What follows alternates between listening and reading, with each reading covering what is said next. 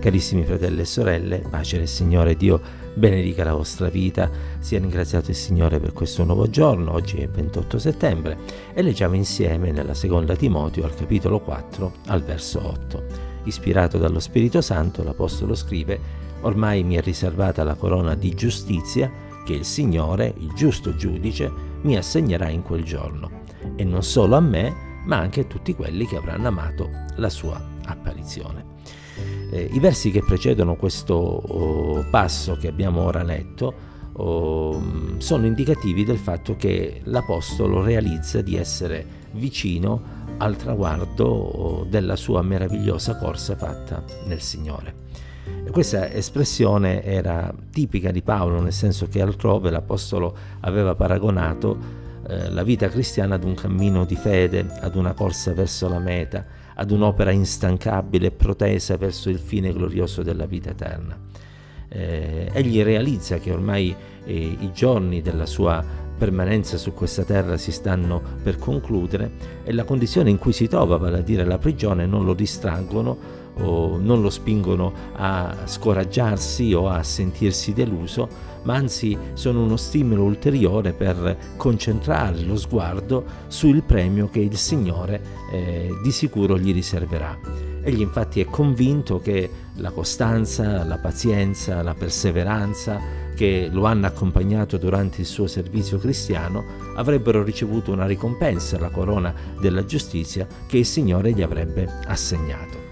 Eh, Paolo naturalmente non pensa solo che questo uh, sia uh, un premio riservato per lui, ma egli è certo che eh, tutto questo sarà dato a quanti altri avranno insieme a lui, o meglio come lui, lottato per la fede, eh, a tutti coloro che cioè nel corso della storia avrebbero vissuto in vista di Cristo oh, e per eh, il progresso dell'opera del Signore. Infatti, ispirato dallo Spirito Santo, afferma che quella corona non è riservata ad un numero ristretto di cristiani privilegiati, ma è disponibile per tutti quelli che avranno amato l'apparizione del Signore. E questo naturalmente significa che ogni singolo credente, quindi anche tu e anche io, oh, abbiamo questa corona a portata di mano. Ma amare l'apparizione del Signore ci dobbiamo ricordare che non è una semplice dichiarazione di fede, ma implica anche eh, una serie di attitudini che ne testimoniano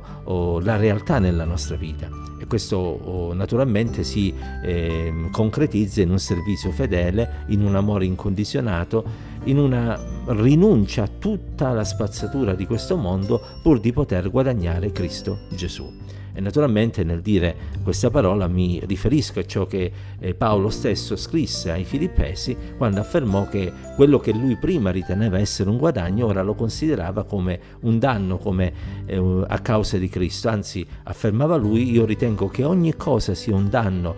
di fronte all'eccellenza della conoscenza di Cristo e Gesù mio Signore, per il quale ho rinunciato a tutto e in vista del quale io considero tutte queste cose come tanta spazzatura al fine di guadagnare Cristo. E Dio mh, sia lodato per i sentimenti di Paolo, ma Dio ci dia grazia di avere anche noi nostri, gli stessi sentimenti. E quindi di poter dire anche noi di amare l'apparizione del Signore, che significa di conseguenza tenere lo sguardo verso l'alto, verso le cose spirituali, verso le cose di sopra, in modo da non essere distratti dalle cose di questa terra. Ehm, in modo che noi possiamo essere eh, manifesti con Cristo in gloria quando Egli eh, sarà manifestato al tempo che il Signore ha stabilito. Eh, anche qui nel parlare sto citando ciò che Paolo scrive al, eh, ai Colossesi al capitolo 3 al verso 1 e al verso 4 quando dichiara se siete stati risuscitati con Cristo cercate le cose di lassù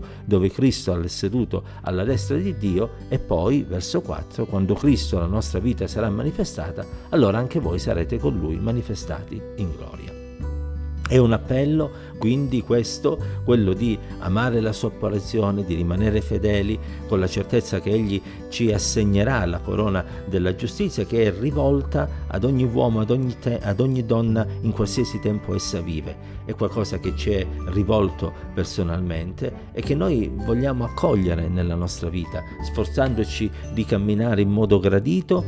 e in modo consono alla chiamata che abbiamo ricevuto Naturalmente non raggiungeremo la meta perché saremo stati bravi, non riusciremo a completare la corsa perché eh, abbiamo delle capacità particolari, eh, da parte nostra è necessario l'impegno, certo, ma in tutto e per tutto abbiamo bisogno dell'aiuto, della forza che viene da parte del Signore, perché, perché senza di Lui noi non possiamo fare nulla. Allora coraggio, in questo nuovo giorno concentriamo lo sguardo verso la meta e chiediamo aiuto al Signore affinché non siamo distratti ma possiamo proseguire il cammino e possiamo così un giorno ricevere la corona di giustizia da parte del Signore, il giusto giudice. Dio ci benedica e ci accompagna ancora oggi.